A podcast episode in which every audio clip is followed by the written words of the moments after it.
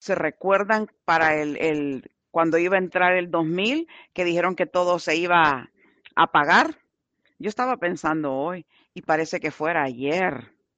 De verdad de que parece mentira. Tenemos 22 años. Voy a contarles una historia. Se cuenta la historia de una maestra de jardín de infancia que estaba ayudando a uno de los alumnos a ponerse sus botas de vaquero. El alumno pidió ayuda, ¿verdad? Y ella pudo ver por qué incluso con ella aún tirando eh, y él empujando las botitas del niño eh, no podían entrar.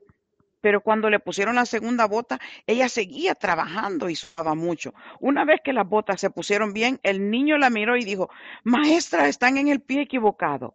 Ella miró y efectivamente lo estaban. Entonces se los quitó. Le dio la vuelta y se lo, y se lo volvió a poner, esta vez con el pie derecho. Una vez que se lo puso correctamente, el niño la miró y le dijo, maestra, estas no son mis botas. Ahora ella está un poco frustrada, pero se mordió la lengua porque quería gritarle, ¿por qué no dijiste nada?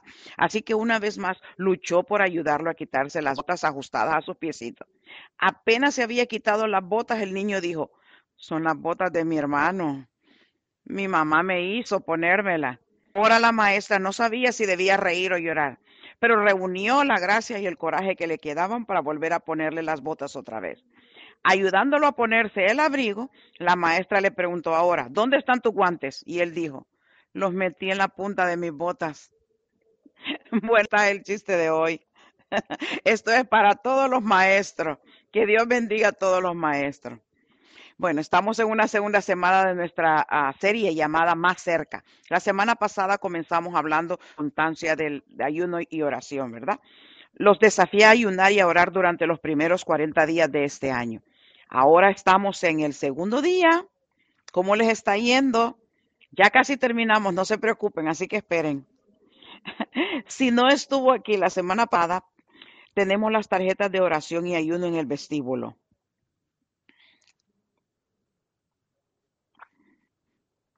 Estas tarjetas están en la mesa en el lobby, así que asegúrese, ¿verdad?, de recoger una. Si necesita, llénela.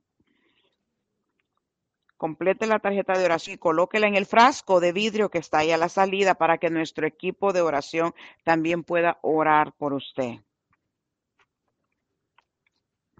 Póngalas ahí para que nuestro equipo esté orando por usted, por sus peticiones y por su milagro. Voy a continuar el pensamiento de la semana pasada esta semana, una verdad poderosa de la palabra de Dios que aprendí hace años. Fue una verdad, verdad, que cambió radicalmente mi vida. No creo que haya compartido esta verdad con ustedes antes. No es que lo recuerde de todos modos.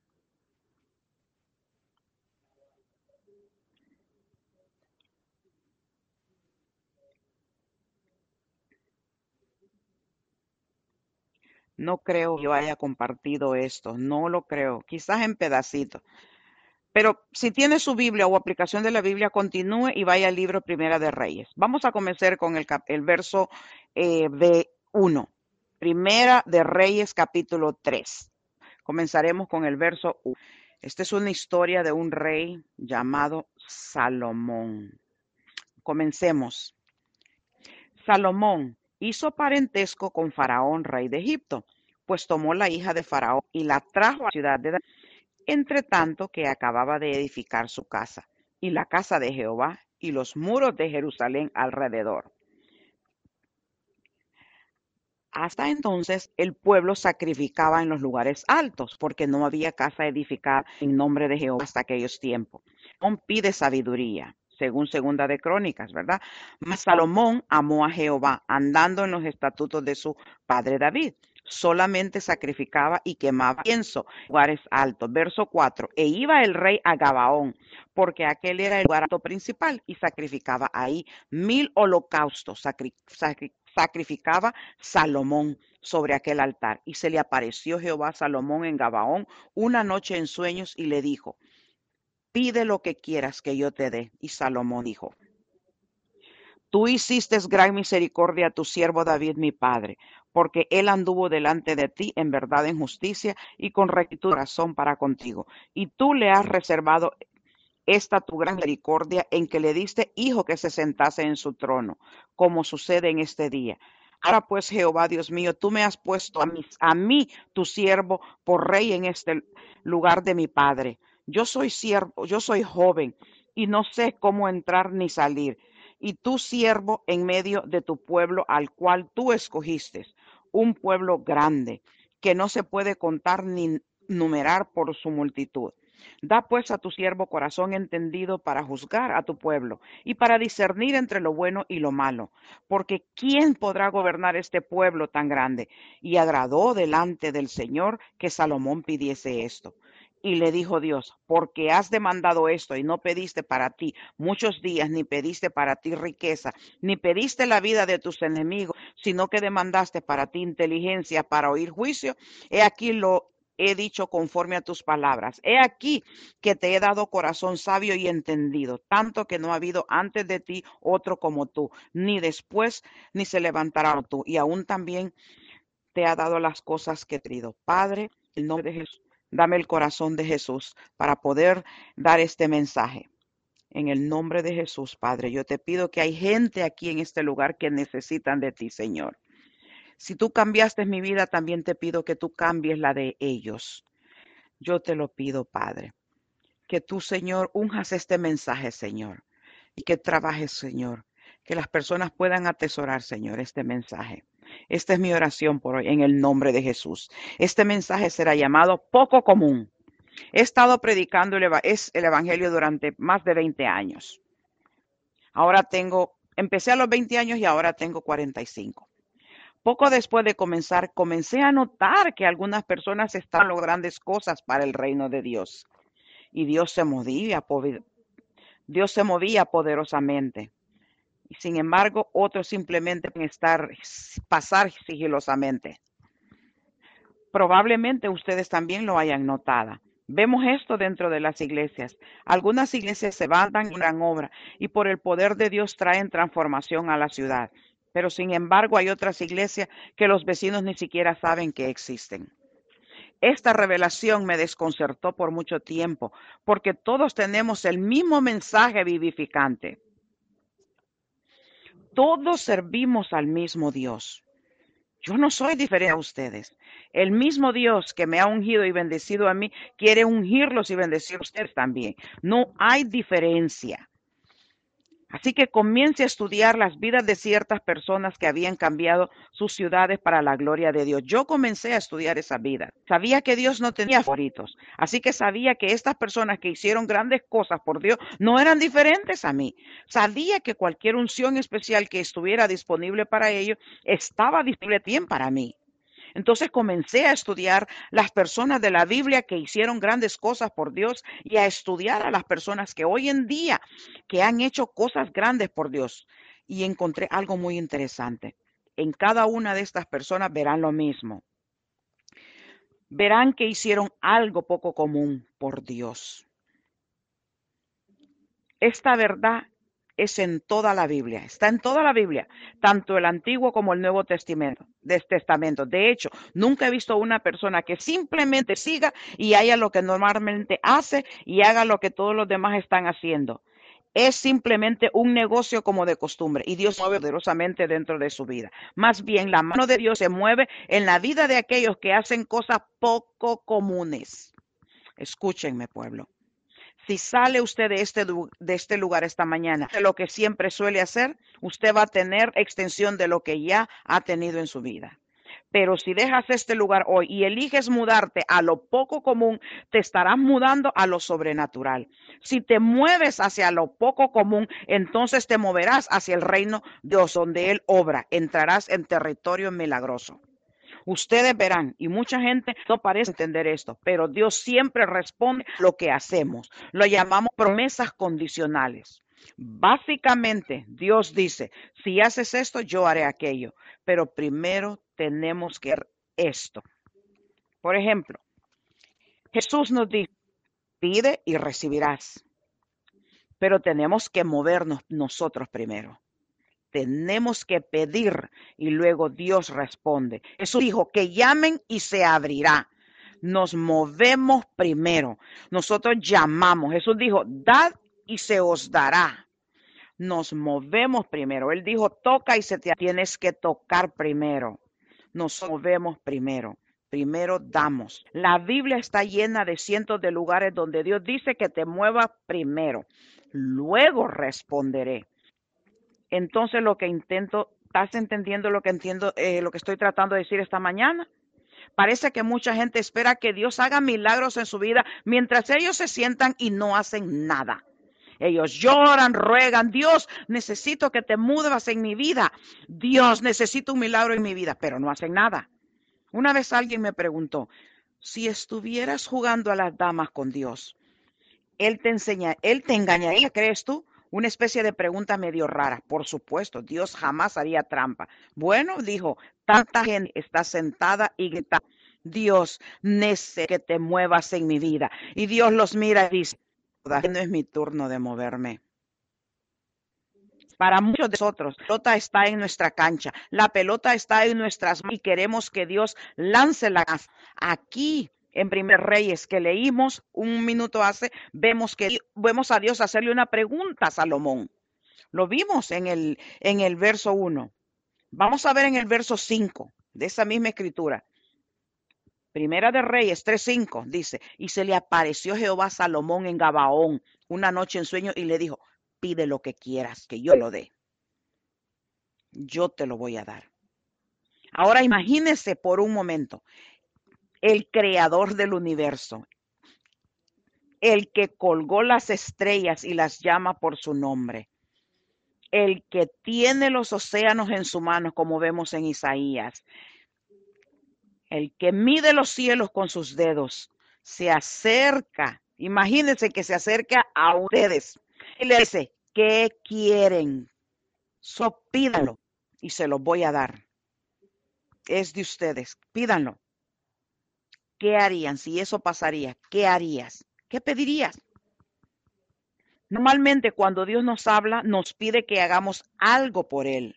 Pero aquí Dios viene a Salomón y le pregunta, Salomón, ¿qué puedo hacer por ti? Esto es importante.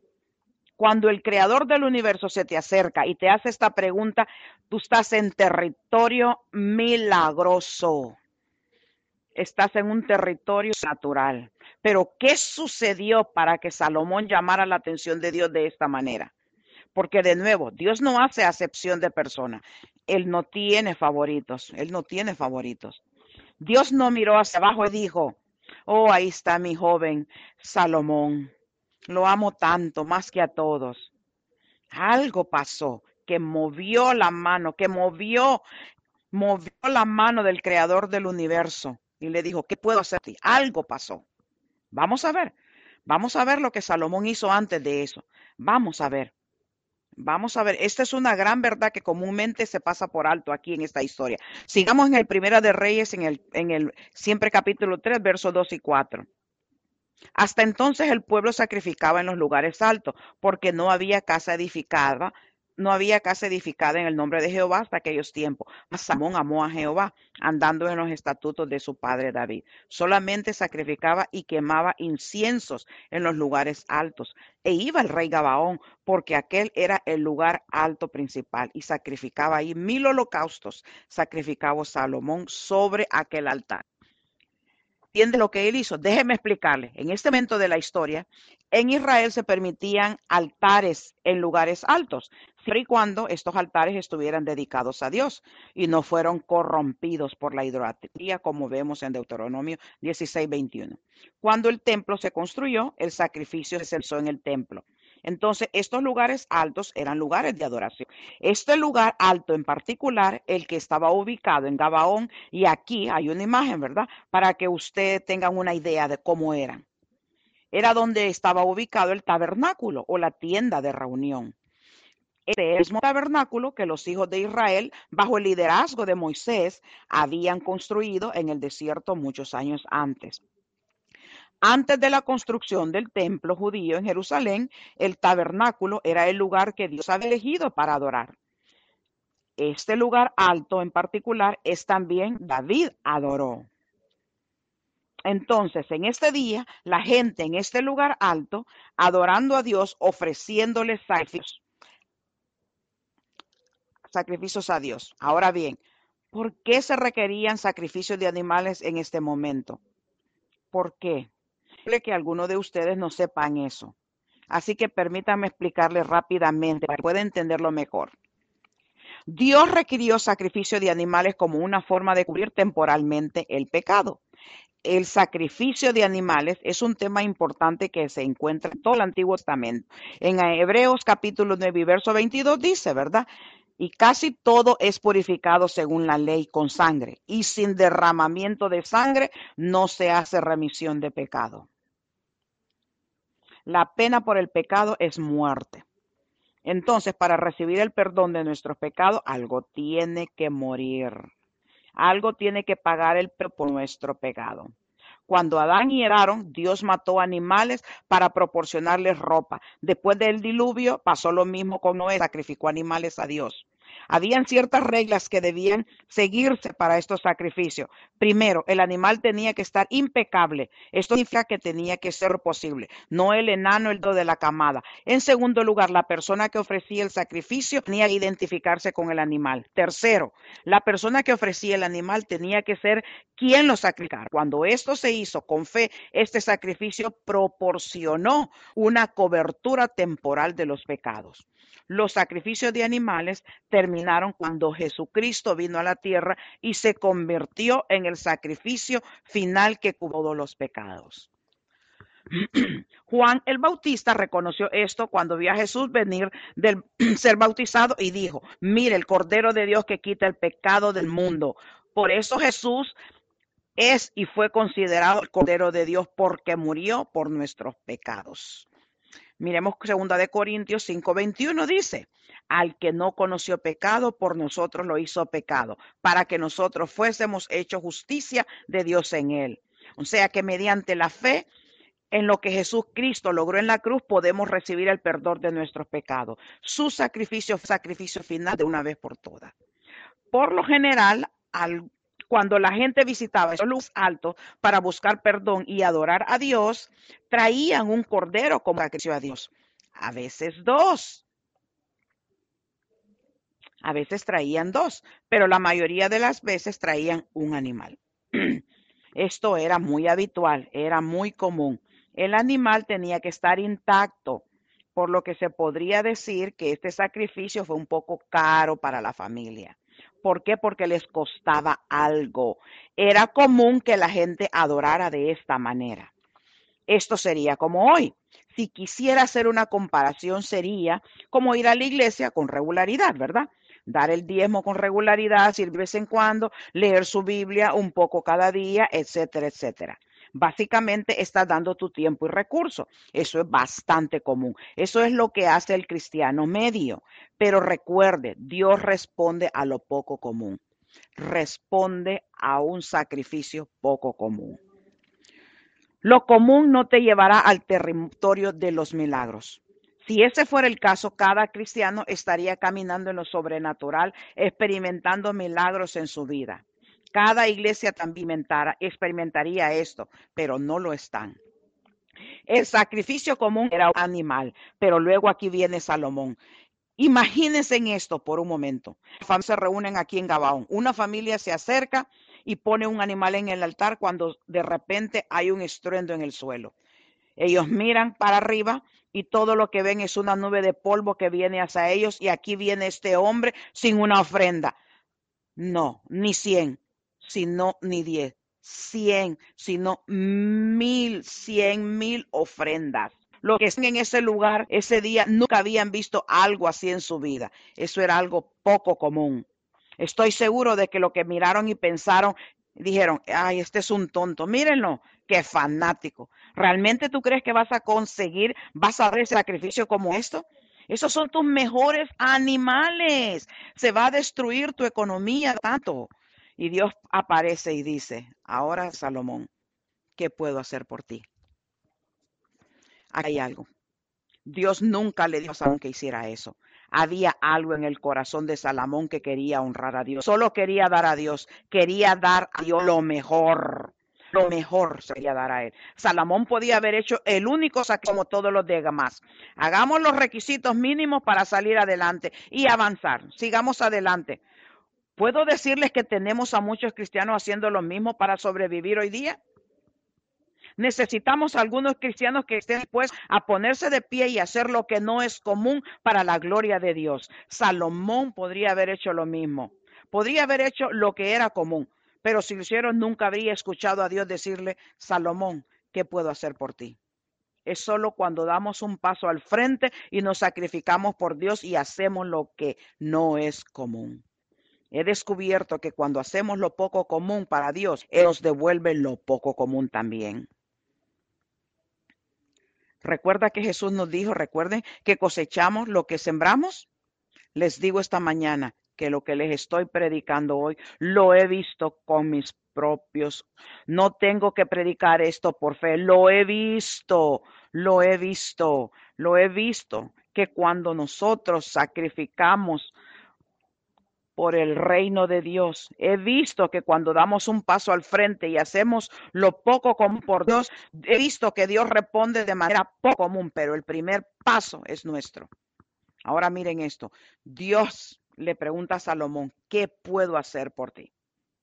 ¿Qué puedo hacer? Cualquier cosa, pídelo, pídelo. Él solo pidió sabiduría, sabiduría para gobernar. Sabiduría podría haber pedido cualquier cosa y pide algo para bendecir a otros no pide cosas egoístas. Podría haberlo hecho, pero no lo hizo. Hazme rico, dame un día, dame un buen carro. Supongo que en este día sería un buen, en aquel tiempo sería un buen caballo o camello, pero no pide nada de eso. Dios es, no pide nada de eso. Dios está tan impresionado que no solo le da sabiduría, le da sabiduría más allá de cualquier hombre en la historia de la humanidad. Vamos a ver ahora del verso 24 al 34. Y Dios dio a Salomón sabiduría y prudencia muy grandes y anchura de corazón como la arena que está en la orilla del mar. Era mayor la sabiduría de Salomón que todos los orientales y que toda la sabiduría de los egipcios. Aún fue más sabio que todos los hombres, más que Etán Esraíta y que Hernán Calcol y Darda hijos de Maol, y fue conocido en todas las naciones de alrededor, y compuso tres mil proverbios y sus cantores fueron mil cinco. También disertó sobre los árboles, desde el cedro del Líbano hasta el hisopo que nace en la pared. Asimismo, disertó sobre los animales, sobre las aves, sobre los reptiles, sobre los peces. Y para oír la sabiduría de Salomón venían de todos los pueblos y de todos los reyes de la tierra, donde llegaba la fama. No solamente le dio sabiduría, también le dio riqueza. Cuando Salomón dio los mil pudimos ver eso y decir, qué tonto, qué tonto, regaló toda su riqueza. Lo mejor de su rebaño dio él.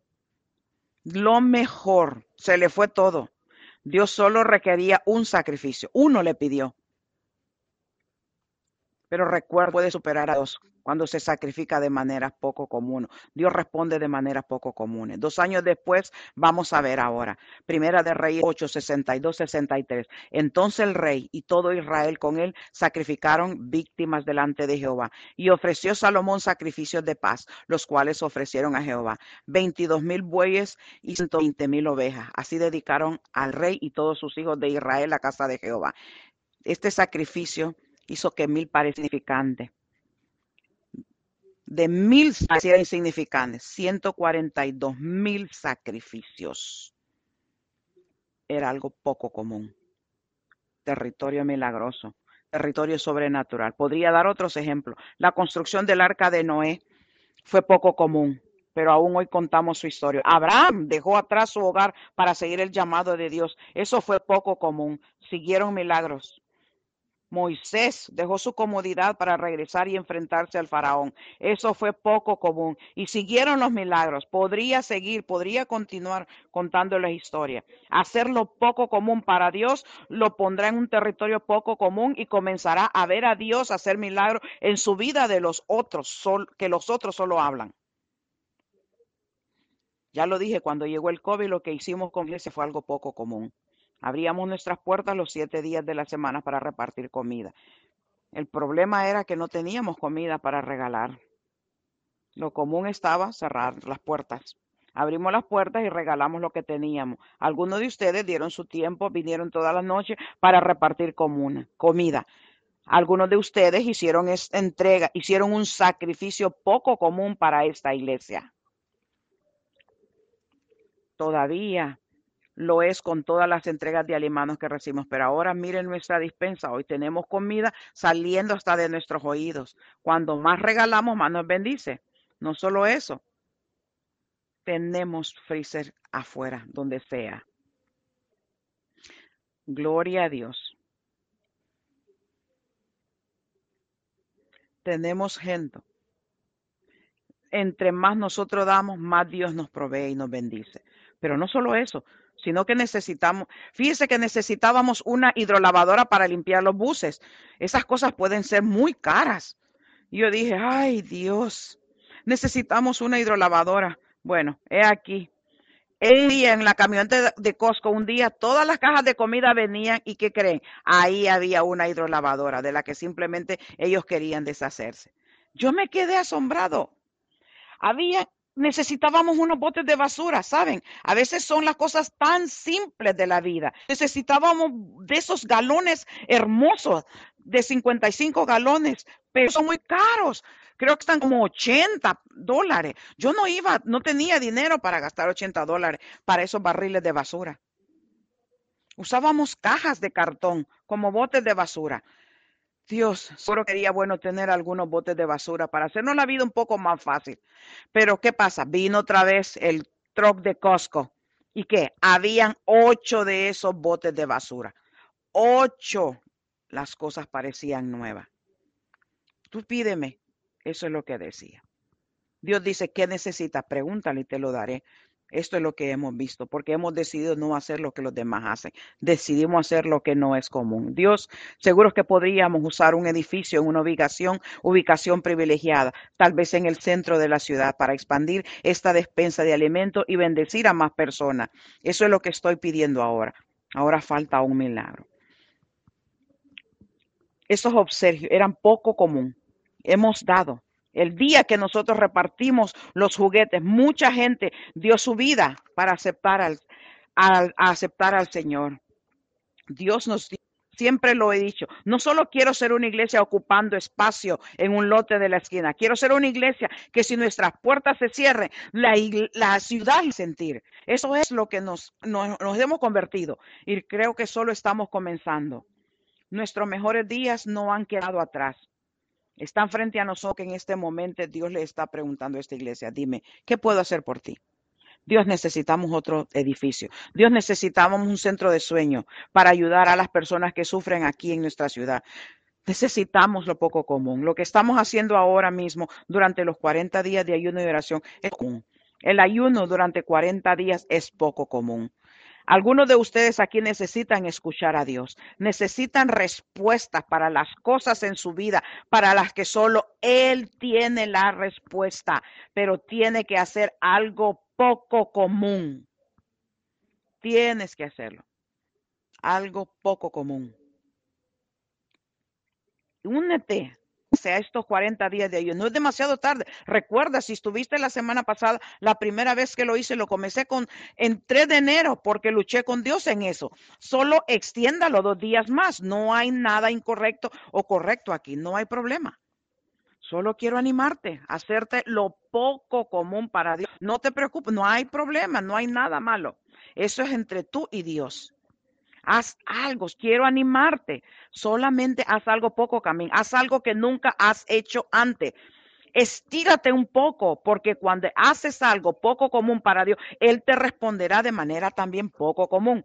Si continúas así estás haciendo actualmente, seguirás obteniendo los mismos resultados que estás obteniendo. Y si viniera Dios a ti y te dijera, dime, ¿qué puedo hacer por ti? Y si este fuera el año en que hiciste algo poco común por Dios y si este fuera el año en que vieras a Dios moverse en tu vida como nunca antes, algunos de ustedes han puesto un sueño en su corazón y se han sentado en, en él debido al sacrificio que requerirá de su parte. Cada sueño requerirá sacrificio. Cada sueño requiere un sacrificio. Cada sueño. Cada sueño te costará algo. Cada uno. Pero, de- pero déjeme decirte que vale la pena cuando comienzas a ver los milagros de Dios. No podemos, no podemos porque nadie quiere pagar el precio, nadie. ¿Usted creen que a Salomón no le costó algo? Claro, él hizo lo poco común. Pero déjeme decirte que vale la pena cuando comienzas a ver los milagros de Dios. Quizás este año en que dejes de hablar de los milagros que otros están viviendo y comiences a hablar de los tuyos, de tus milagros. Es hora de que hagamos algo poco común para Dios. La misma unción que puede estar conmigo está dispuesta para ti y para cualquiera. Cualquiera mujer, hombre de Dios está dispuesta. Dios no tiene acepción de personas. Pero es tiempo de hacer algo poco común para Dios. Vamos a inclinar nuestras cabezas. Le hago el llamado a Sam que venga a la administración. Padre, yo te doy gracias en este momento. Gracias por este mensaje. Espíritu Santo, yo creo que tú estás aquí en este momento. Tú te estás moviendo en las vidas ahora de, este de estas personas. En relación con este mensaje de hoy, yo creo que hay gente Señor, que quizás están, se sentaron en sus sueños, en sus visiones, en lo que ellos pidieron, porque nunca dieron un paso adelante, porque los, sacrif porque los sacrificios quizás eran muy a ellos. Pero puedes dar un paso adelante. Los milagros más grandes que yo he visto, Dios, han sido tiempos en los que yo caminé en lo poco común. Cuando yo he sido cosas, cuando he hecho cosas que me han dado miedo, he dado ese paso, aún sin conocer la respuesta, pero di el paso. Fueron cosas poco comunes. Lo más dar pasos en lo poco común sin la respuesta es difícil. Espíritu Santo, Espíritu Santo, háblale a las personas. Muévete, muévete. Te pido cada persona, tócalos, Espíritu Santo, tócalos, mi Dios, tócalos, incomódalos, incomódalos, Señor. Tócale su corazón, que ellos pueden escuchar tu voz, tu voz diciendo qué es lo que tú quieres. Dime, mi hijo, qué es lo que tú quieres, qué necesitas. Yo te doy gracias por los milagros. Ya te estoy dando gracias por los milagros. En el nombre de Jesús, mantenga su cabeza inclinada. No me gusta cerrar un servicio sin invitar a las personas a que acepten a Jesús como Salvador. Donde quiera que usted, no sé dónde estás, no sé cómo está tu relación con Dios. No sé si esta es tu primera vez en el lugar, aquí en este lugar, no lo sé si quizás nunca había venido, pero quiero que sepas que Dios te quiere, te quería en este lugar. No es una evidencia que estés aquí, porque Dios quiere darte algo, porque ama. Algunos de ustedes necesitan a Dios en este lugar. Necesitan a Dios. Personas que están en este lugar. Lo necesitan urgentemente.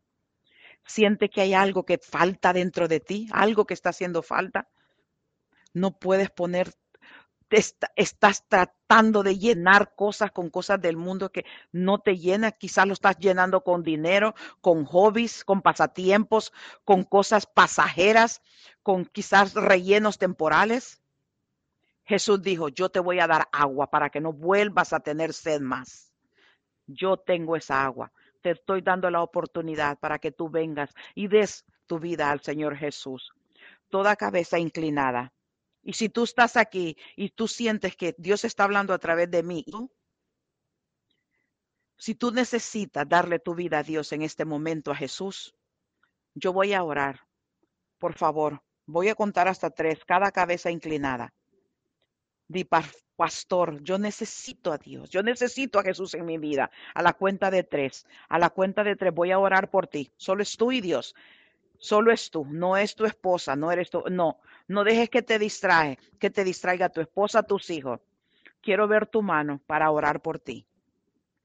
Todo este lugar estará orando por ti. Uno, dos, tres. Ahí están las manos, están las manos alzadas. Gracias, Señor. Gracias, Señor. Gracias, Jesús. Gracias, gracias, Jesús. Gracias, Jesús. Gracias, Jesús. Gracias, Jesús. Gracias, Jesús. Pueden poner su mano abajo. Si simplemente tú levantaste tu mano en este momento, voy a decir una oración para ti. Lo voy a decir suave, despacio, para que tú la repitas después de mí y el público pueda acompañarnos. Yo te, yo, yo te animo. Sí, la palabra dice que si nosotros confesamos con nuestra voz que Jesús es nuestro Salvador, seremos salvos. Por eso es lo que vamos a hacer en este momento. Vamos a confesar la palabra y que vamos a confesar que Jesús es nuestro Salvador. Vamos a orar en este momento. Vamos a ver, eterno Padre Celestial, Jesús, yo vengo ante ti esta mañana y yo confieso, soy un pecador. He, pegado, he pecado contra el cielo, he pecado contra ti. Y ahora, Dios, te pido que tú me perdones, que tú me limpies, que tú me libertes. Hoy, Jesús, confieso que tú eres mi Señor, mi Dios y mi Salvador. Te reci yo recibo tu perdón. Yo recibo el pago que tú hiciste por mí, por todos mis pecados. Gracias Jesús por pagar el precio, por libertarme. Ahora soy tuyo en el nombre de Jesús. Y todos dicen, amén, amén, amén. Podemos celebrar eso, lo que Dios ha hecho en esta mañana. Estoy muy orgullosa de ustedes. Si ustedes acaban de decir, ahora comienza este viaje para ti, si tú hiciste esta oración. Mira, puedes tomar, miren ahí el anuncio en la pantalla, puedes tomarlo, puedes hacerlo acerca del teléfono a través de eso. Ese, ahí está la información para que tú puedas eh, darle seguimiento a lo que dice la tarjeta. Eh, puedes enviar un texto, llena la información. En 30 días vamos, nosotros vamos a responder a ti, quizás en un texto o llamado, para mover, a ver cuáles serán los pasos siguientes para seguir. Vamos a darte un seguimiento bíblico para seguir en este caminar cristiano te segura de que tú lo haces. Si tú necesitas Biblia, tenemos Biblias allá afuera en el hub para ti, para que puedas tú seguir caminando en los caminos del Señor. Vamos a ver, vamos a ver al, al grupo de oración, si hay oraciones, vamos a orar por su familia, sanidad, niños, salud mental, lo que sea. Servimos un Dios de milagros. Si usted se siente enfermo, podemos también ungirlo con aceite. Tenemos el equipo para que Dios pueda hacer el milagro a través de ellos. Puedan venir. Vengan. Ellos aquí disponibles.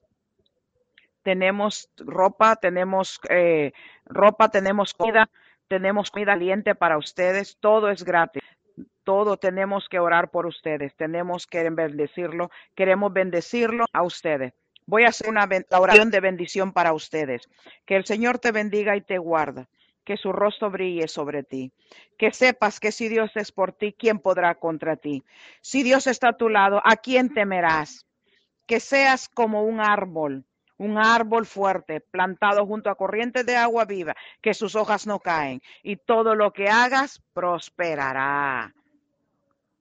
Dios te bendiga, Green Bay First. Los amamos los amamos.